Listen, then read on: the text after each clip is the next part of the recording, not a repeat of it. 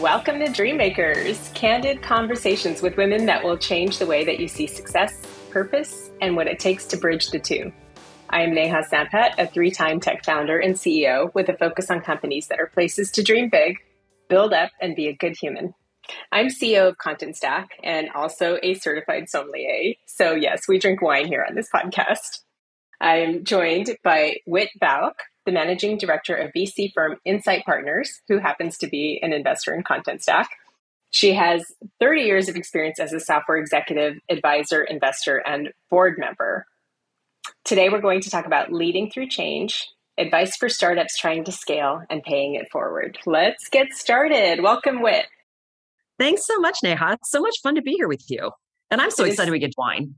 I know. I love it. And I wanted to pick something really special for this episode because I know Whit loves really good wine. And I've had the opportunity to drink good wine with her in the past.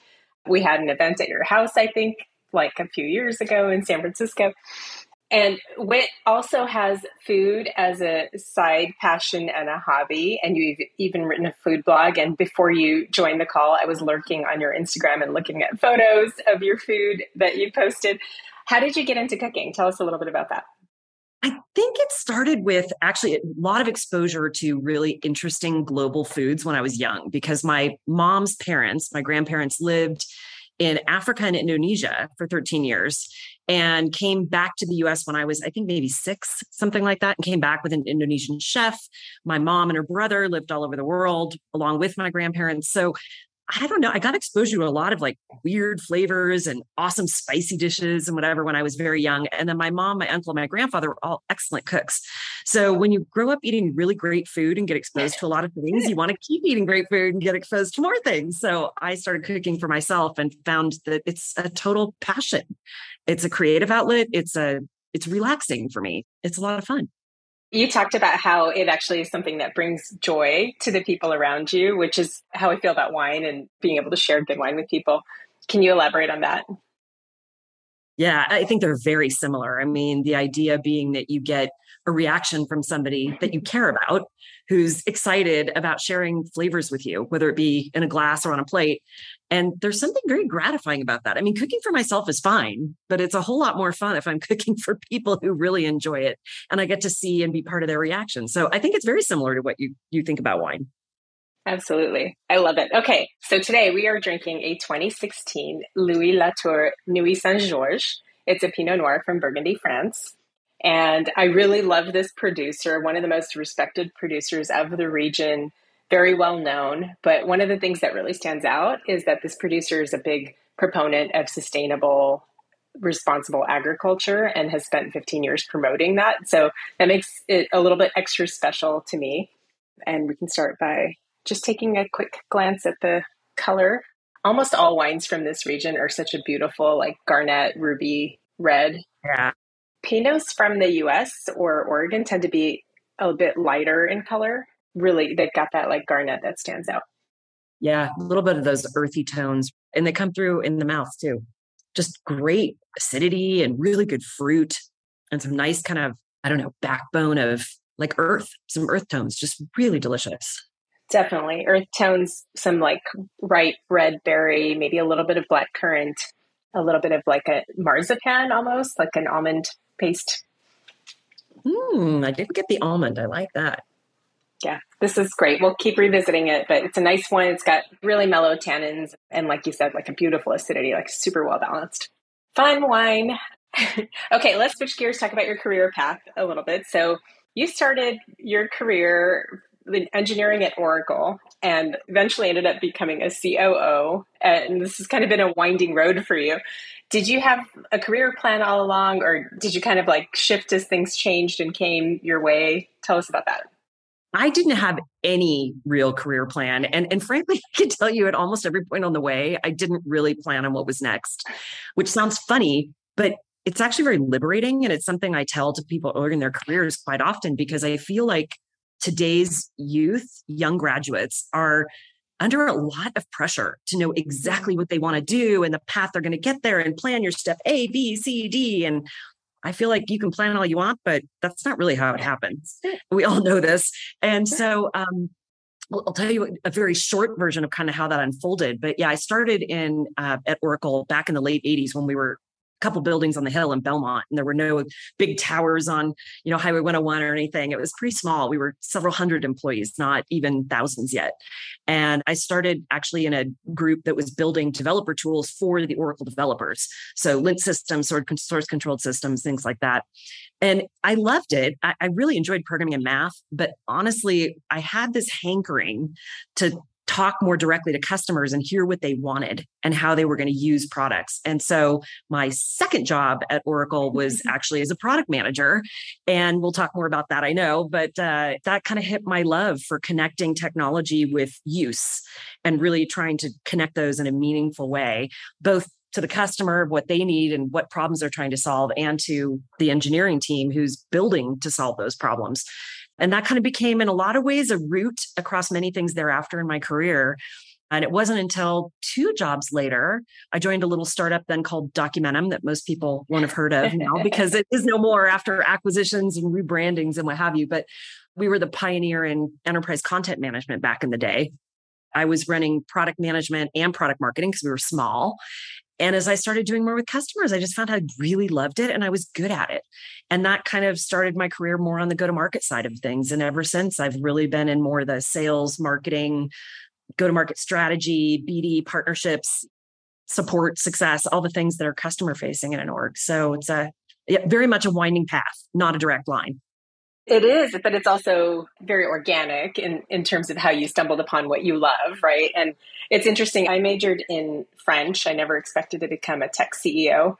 And probably the only place I've used French outside of becoming a certified sommelier and studying a lot of wine from places like Burgundy is in travel. Like it was not really a part of my career plan. It just kind of was something I loved and I followed and ended up in tech, which is fascinating. I actually also ended up in tech through a path in product management very similarly loved technology, but really loved more solving business problems with technology. And that's been a common thread for me since. One thing that stood out to me about your your history, and you kind of ended up in these places that you started early on, had a huge impact in them, and then they became really big and well known. And similarly, you had the opportunity to work with some big names in tech early in your career, including Guy Kawasaki and Mark Benioff.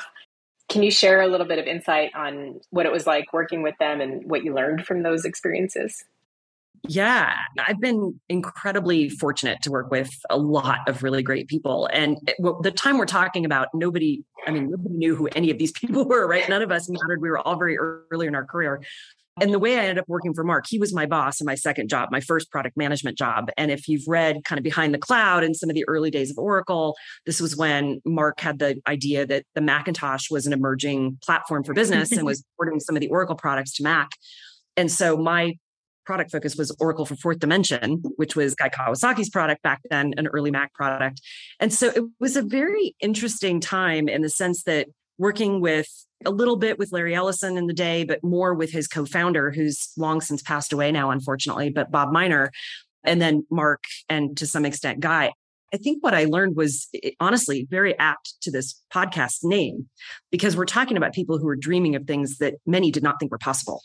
Using Mac as an enterprise platform in that day and age was unheard of.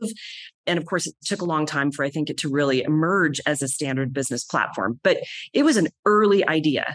And Mark reached for the stars on it. And that really was inspiring. And I think that was even true working with Bob Miner, the co-founder of Oracle. If Oracle was even then, even if it was small, was pretty big in the database world, and uh, you know, still the mainstay database choice of developers. So there's something very, I think, inspiring in that that certainly influenced me later in thinking about taking leaps of faith and reaching for bigger things.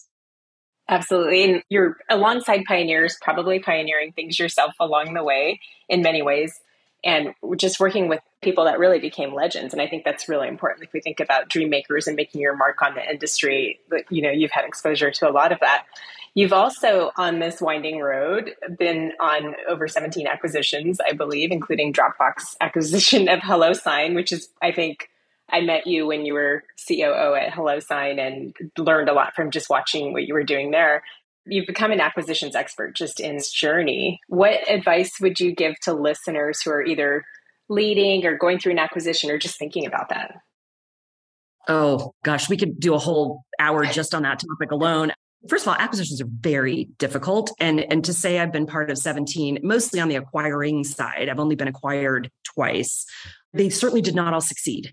And most acquisitions don't, to be honest. They just don't always come to their best outcome, despite everybody's best intentions and desires. Yeah. And I think, given what I've seen, I boil it down to kind of one crucial thing. There are lots of other things, and I'll give you a short synopsis of those. But I think the biggest thing is once you've made the decision to do the acquisition, it can fail because you move too fast you basically subsume the thing you bought. Now, this may not be true for small acquihires and the like, but for a sizable acquisition, if you swallow it too quickly, you kind of kill the spirit of the thing you bought and the momentum that was carried by the team that was taking it to market, building it, selling it, et cetera. And so while you certainly want synergies and upside and all the value of bringing two organizations and two product solutions together, if you do it too fast, you risk killing it. On the other end, if you do it too slowly or not at all, and you leave it as kind of a wholly owned subsidiary, which we've seen can work, you're just not going to get the synergies and benefits out of that from kind of a bringing things together point of view. So a lot of it depends on the objective. But again, assuming your objective is to bring something into the family that you're already part of and into the product family that you're building, then you got to kind of find this Goldilocks zone, I guess, of doing it just at the right speed. And I think we did a pretty good job of that actually with HelloSign because we we kind of planned it in phases where, you know, first year is don't break what you bought, but help where you can. Second, let's start to build joint accountability around the success of this thing and figure out where the integration points are and where the joint one plus one equals three type of value is that we can deliver to customers. And year three is the company can really now own and be accountable for the success of the thing that was purchased. And that worked pretty well because it does take time for people to understand the intricacies of the customer, the market, the product, the maturity of it, et cetera, et cetera. And then I, the only other thing I guess I'll say on this is that on the front end, while you're evaluating, before you've made the decision to acquire, it's not just about technology at all. It's as much about the team, the culture fit of the two yeah. organizations, the architecture of the products and how easy are they to integrate or not if that's part of the plan. And i'll tell one fun story of an early acquisition that we ultimately didn't do. We were nine steps down a 10 step aisle if you will to marriage and we did a last all executive meeting of the execs on both sides. It was like a junior high school dance. boys are over there, the girls are over there. They know they're supposed to talk to each other, but they can't figure out how or what to say. It, we just could not connect with each other. And, and we wow. walked. We didn't do the acquisition. We found another company that was maybe second in technology leadership, but much better fit. And because we wanted the people and the expertise to stay. And if you have this weird culture divide, it won't work. So, anyway, you have to think kind of holistically about what's going to make a success. I love that you kind of outlined a playbook there with the HelloSign acquisition and just thinking about don't break what you bought. That's fundamentally, it should be how people are thinking about things. And then the one plus one equals three really resonates with me because you acquire to become bigger, better, do something you can't do without it, address a gap. That's pretty amazing. And if you can repeat that playbook, but maybe twist it a little bit based on the companies that are involved in the cultures and and make it work. So let's go back to your career and kind of your first C suite role, which was at EMC, I believe, right? Yep. When that happened and when you took that role on, did you feel like you were ready for the C suite? Did you know what you were getting into? Oh, I definitely didn't know what I was getting into. Who are we kidding? but oddly, I did feel ready. I got very fortunate for that role because so at the time I mentioned Documentum got acquired by EMC. That's how we joined the EMC family. And then over the course of a few years after that, we brought a bunch of software acquisitions together under one umbrella, and it became one of the three major divisions of the company. And the role you're referring to is when I took over as CMO for that division. At this point, I think I had been with the Documentum business. Granted, now it was a bunch of other things too, but I'd been part of the Documentum business for more than 10 years. So I knew the market, I knew the technology, I knew the products. We had done all these acquisitions to complement our product suite. I felt very confident in what I knew of the target customer base and how to address that customer base. I also had a boss that I'd been working with for quite a while who'd been a longtime EMCer who I just really relished the relationship with and we're friends to this day respect him tremendously. So he was the president of the division. And so taking that role, I actually felt a tremendous amount of confidence in my knowledge, but also a tremendous amount of support from my boss. And it didn't feel like a risky role. And, and keep in mind, this was, you know, I forget what we were doing revenue wise for our division at that point in time, but it was probably about a billion dollars or so.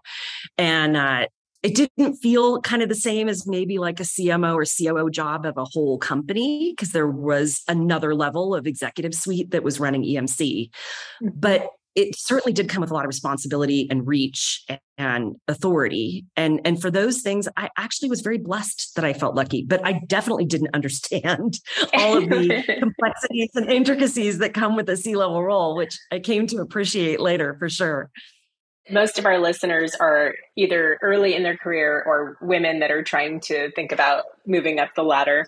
What's some advice that you might give to people that maybe are a little more unsure about their readiness or might be faced with imposter syndrome or, you know, just kind of battling that? Yeah. I mean, I think for one, I think we have to recognize that imposter syndrome is a natural part of all of us and that it's okay to feel self doubt. It doesn't mean you aren't capable and it doesn't mean you can't do the job well. It just means you're a little uncomfortable and maybe in an area that's not as familiar. So, first, I think recognize and accept that that's an okay place to be. I think the theme I mentioned of why I felt comfortable was that I knew my stuff I mean, uh, seriously, like do a lot of research, do a lot of reading, really understand the product, the market, the customer, et cetera. I, I think that's within your control.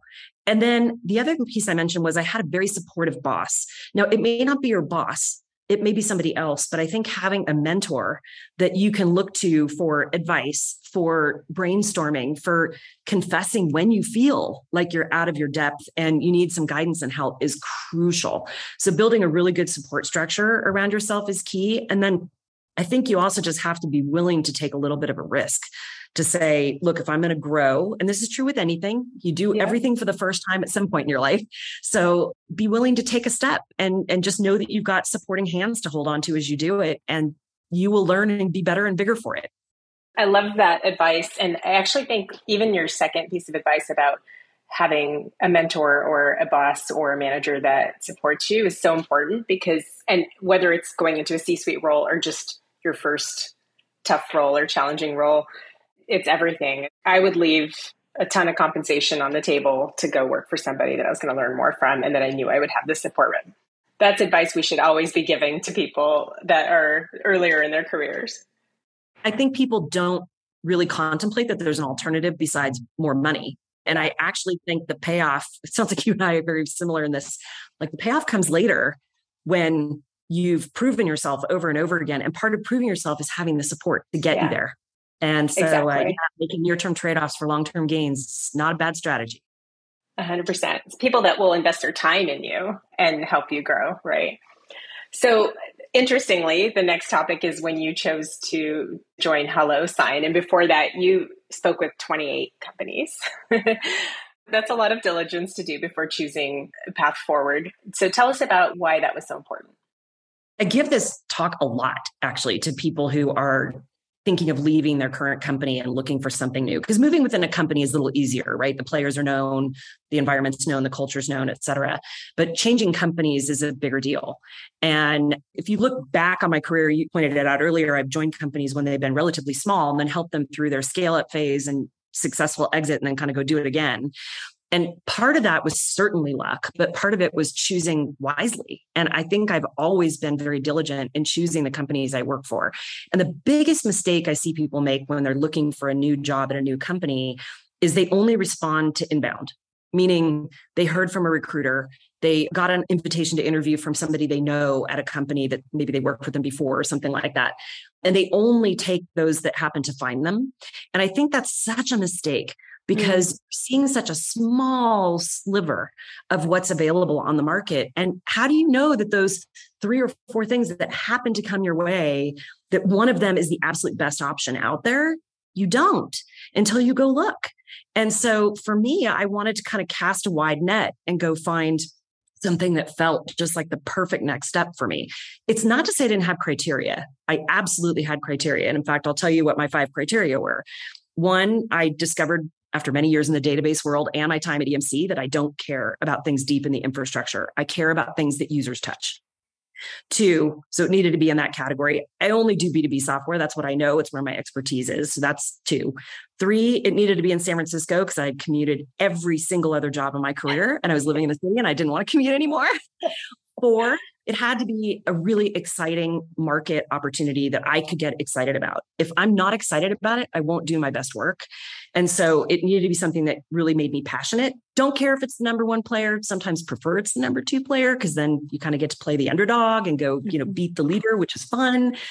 And then five is the culture and the team. Just had to be like rock solid, great people. You talked about being a CEO where of a company where you can be a good human being. That matters tremendously to me. I want to be me and I want to care the way I care about people and people's careers. And I'm an empath by nature. I want to be able to show emotion. And um, I need to be with people who relish that and where that's not a drawback. And so uh, those were my five. And so I talked to 28 companies and ruled out a bunch that kind of I tested the boundaries of my criteria, talking to companies too small, too big, in database, whatever, and came back to that sweet spot. And when I met the founders of HelloSign, it was just tick, tick, tick, tick, tick. And I loved the founders. And we just, uh, yeah, it was the best decision I made.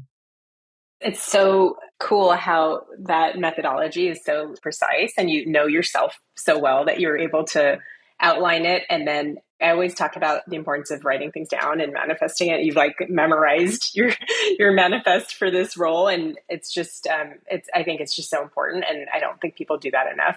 So that's super super great advice.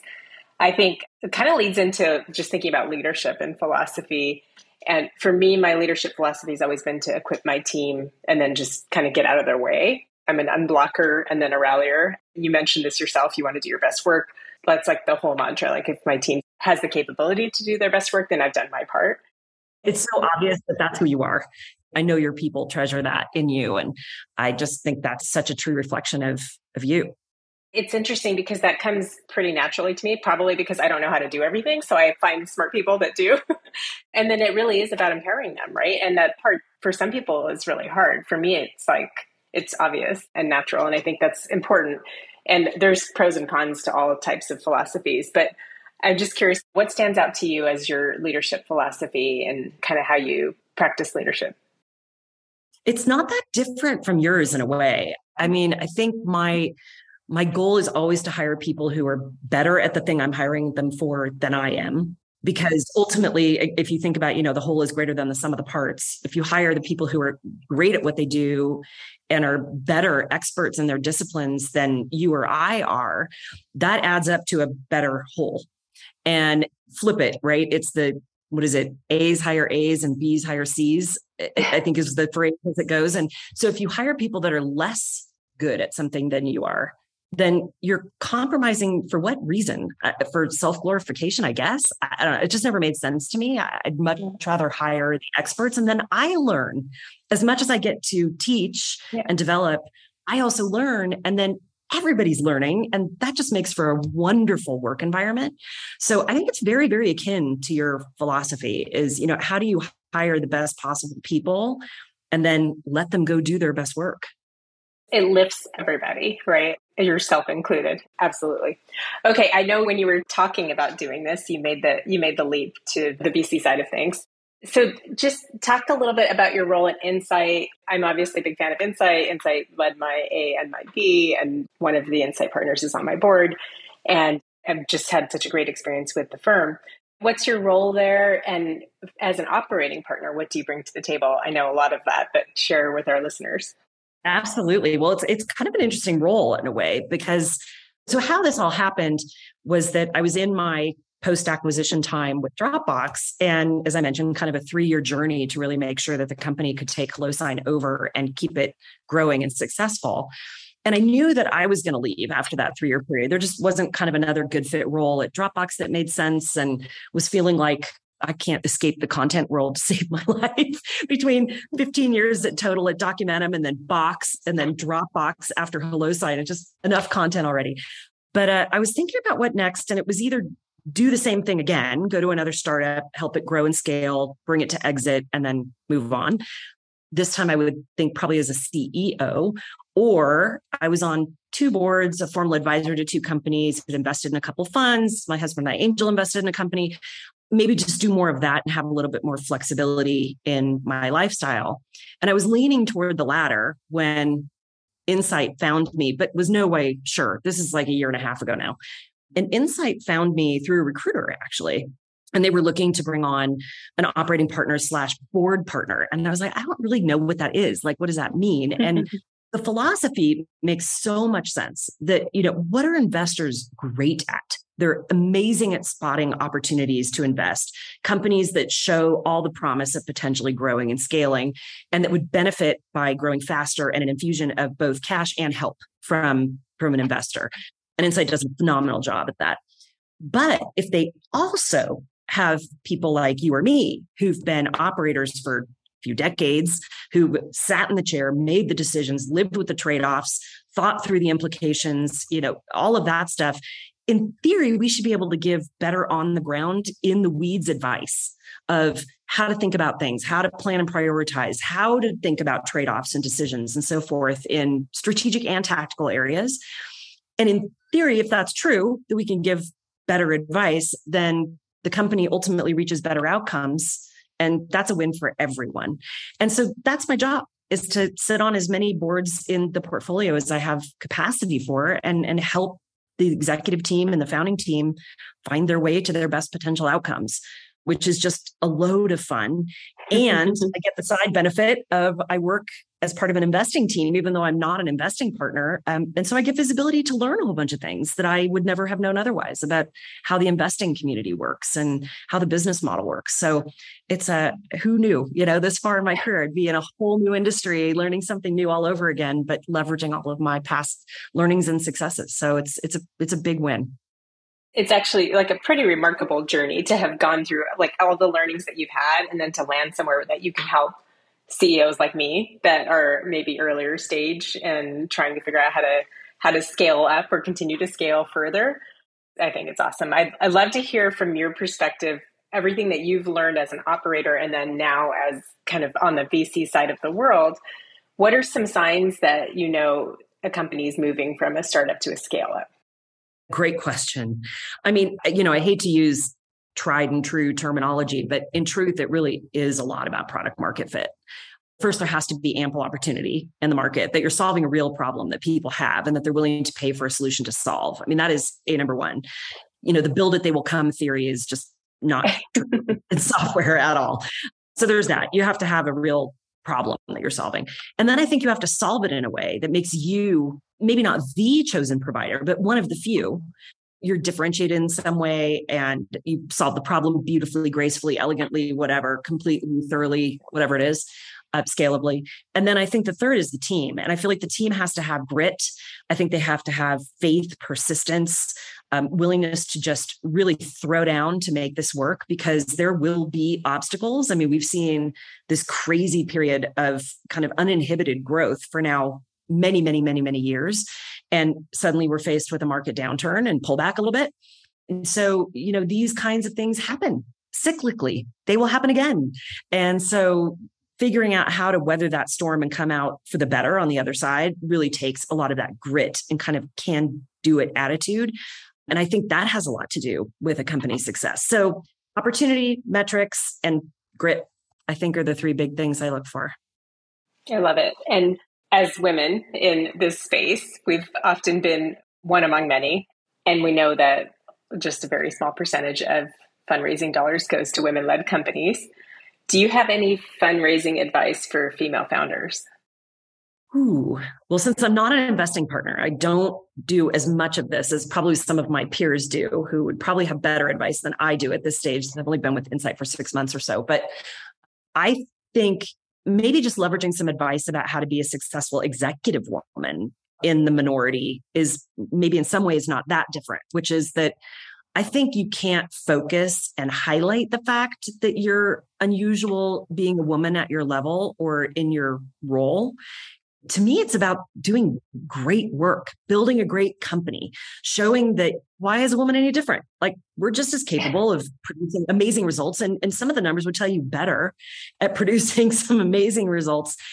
That's the right thing to focus on. It, it's not about being a woman per se right? And maybe the one thing I would say is that I think we as women naturally have a more empathic nature and maybe therefore can better understand our audience just intuitively. And that's certainly not true across the board, but I think in general it's somewhat true.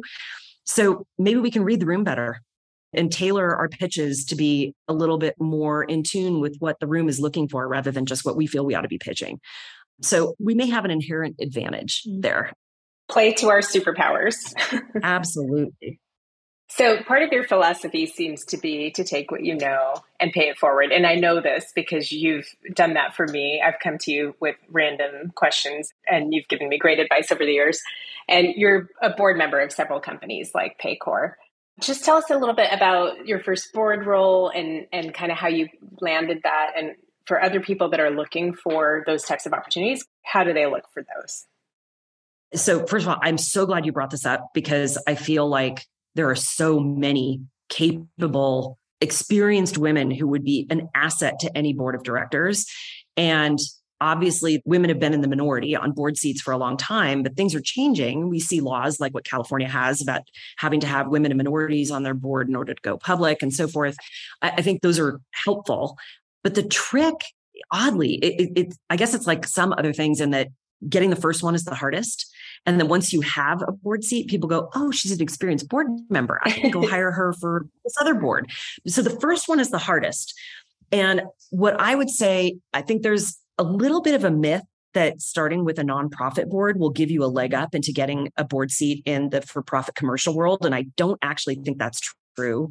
The board work on a nonprofit is just very, very different. It's mostly about fundraising and less about fiduciary responsibility and et cetera, et cetera. The, the focus areas are just quite different. So when I just say there's wonderful, wonderful reasons to be on a nonprofit board, I just don't look at it as a stepping stone to getting on the for profit board. I think the trick is mostly about getting the word out. So, not unlike the talking to 28 companies, casting a wide net to find the one that was perfect for me, it's casting a wide net in the sense of letting people know who are in a position to potentially recommend you that you're actively looking for a board seat. I would certainly start with a private board where the risks are lower. The the conversation is a lot freer. There's you can get a lot more involved in the strategic planning and direction of the company, things like that. So I would look for a private board first, get the word out to people like recruiters, to people who are in executive roles at other companies, to other people you know who are on boards, particularly those that are of similar profile to you. Because if somebody goes to them for a board seat and they're fully they're fully utilized, they don't have room to take on another board seat, you want them to recommend you.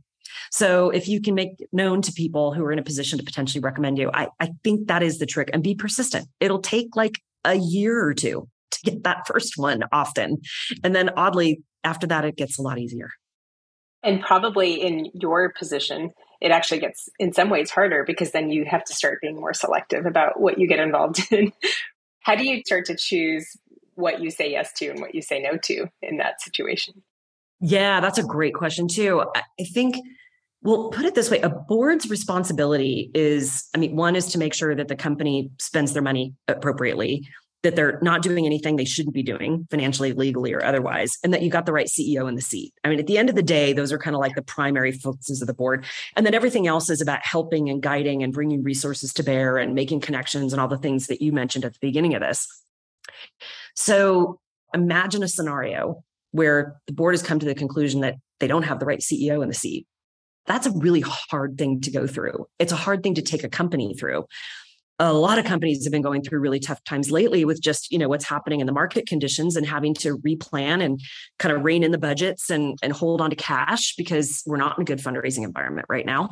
So those are tough times. And so i think much like choosing an operating job where you want to be at a company where you really, really value the people you work with and you feel like you can weather any storm with them, lock arms, take that hill, you know, weather the storm, whatever It's not different for a board you want to make sure that the board, they're people you trust, that you respect, that you think have high integrity, that have maybe not the same values in every way you do, but at least common enough that if you're in that challenging situation, you can find a way through it together. So I think it's finding, you know, companies where A, your expertise is helpful. That's kind of your whole point of being on the board. And two, that it's a group you want to learn from and be associated with and work with, and that you feel like you can get through the tough times with. Yeah, absolutely. Having just gone through a pandemic and trying to figure out what that meant for you know all of our companies those board members that like really stood up and were in the bunker with you or weathering the storm with you are the ones that you want in good times and bad which is super important. When you think about helping founders or operators or leaders think about back to your journey a mentor that maybe has helped you along your career journey and maybe share some advice that they've given you I think maybe the most important is it's okay to not know. It's okay not to know everything, especially as C level leaders. I feel like there's a lot of expectation, even from your own employees, that, you know, well, you're the CEO, you must know everything now, right? Like you know everything. I know everything. Yeah, everything. Obviously, that's not true. I mean, nobody does. And we talked about hiring people that know more than we do in their respective expertise areas because it's beneficial for the company and for us as individuals and everything else. So I think you really have to be comfortable with saying, I don't know how to do this, or I don't understand this, or I need a little help here. And it can actually make you a lot stronger. It makes you far more trustable and approachable by your team, which is not to say you should go around and be in a job where you know nothing. I'm not saying that at all. But you know, you get put in a job because you know a whole lot, but you don't know everything. And it's it, it's okay to not know everything and to ask for help. And I think that is something I also really was underscored for me by the founder of HelloSign, who was really humble and very willing to say in front of the company, this isn't my area of expertise. I don't know this. So we're going to bring so and so in to help us out. And I just think that shows strength. It totally does. I couldn't agree more. And it shows real leadership too, to be able to ask for help and to be able to admit that you don't know everything and that you're willing to take the help you need to get from point A to point B. I think that's incredible. Great advice. Okay, time to move into rapid fire. These are the same few questions I ask every guest at the end of every episode. And I'm going to start with my favorite question, which is what is your wake up song? I was thinking a lot about this of what song do I want to wake up to every day? And the one I ended up landing on was Here Comes the Sun by the Beatles. Because well first of all it's morning and i'm a morning person. I love waking up in the morning and i i, I have the sheerest possible curtains on my windows because i like to wake up in the light. And so uh, here comes the sun very apropos but i also love the beatles and it's so upbeat and happy. Like I always want to start my day on a positive note so i feel like that song kind of ticks all the boxes that's a really great one to add to the playlist i love it if a younger version of you 19 year old Whit said what should i read or listen to today what would you say? I think my answer here is to just be voracious. Read, watch, listen to everything, a variety, uh, fiction, nonfiction, history and biographies, movies, popular magazines, opinion pieces. Like, I feel like I, I like to be a sponge and to absorb information from a lot of places. And by doing that, I feel like it just it gives inspiration to to be more adventurous, to be more daring. I think it also teaches empathy. It opens your mind. You'll learn yeah. things you didn't think you would learn. So I, my my best advice is to take in a wide sample. I love it. Yeah, the curiosity that comes with that is it's everything that formulates who you become. It's it's awesome. Can you recommend a wine? yeah, for sure. So it's a fun story actually. When I was in my I guess mid 20s.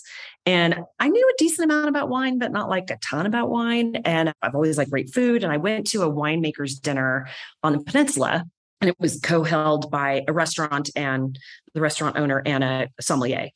And the welcome glass, when I came in, I took one sip and was just like, oh my God, what is this? It just had this beautiful rounded sweetness. It was clearly a Chardonnay and just coated my tongue beautifully. It just, and then it would just vanish on the finish. And I was like, oh my God, what is this wine? And it was a Montrachet. And it called to mind a story of my little cousin when he was about two or three, having his first taste of cotton candy. So think of cotton candy. It's really sweet and present on your tongue, and then it just poof, it's just gone, and it leaves you with yeah. this kind of aura of sweetness behind. And I felt like the magic of Montrachet is like that poof, and it just leaves you with this aura of beauty in your mouth. And so uh, I'm a huge fan of Montrachet wines. That's an amazing story. Montrachet is also Burgundian. We're having yes. Pinot Noir, which is red Burgundy, and Montrachet, um, which is white Burgundy made from Chardonnay, which is amazing. What's the next thing that our listeners should do to help them become dream makers? This will be kind of thematically consistent with a lot of the things we've talked about today, but I just want to challenge people to go, just go do something new. It can be big, it can be small, it doesn't matter. If you've never had a Nuits-Saint-Georges or a Montrachet, go get one, try it. If you've never written a blog post, do that. If you've never reached out to someone who you admire, who has skills that you think could be helpful and maybe pick their brain, reach out to someone. Most people don't say no. I just want to encourage people to step outside the norm a little bit. And somehow that puts you in a really good momentum to keep dreaming bigger. That was amazing Whit a true dream maker. Thank you again for being a part of this and for sharing this glass of wine with me. It's just such a pleasure to have you here. Likewise. Always love talking with you, Neha. Thank you so much for having me. Thank you. Cheers to you. Cheers. Thanks so much for listening to the Dreammakers podcast. You can reach out to me, Neha Sampat, on Twitter at NehaSF, that's N E H A S F, with your comments, suggestions, your favorite wake up song, wine, or Dreammaker woman to know. Please also leave a review and subscribe to Dreammakers wherever you get your podcasts. In the meantime, keep dreaming big, building up, and being a good human.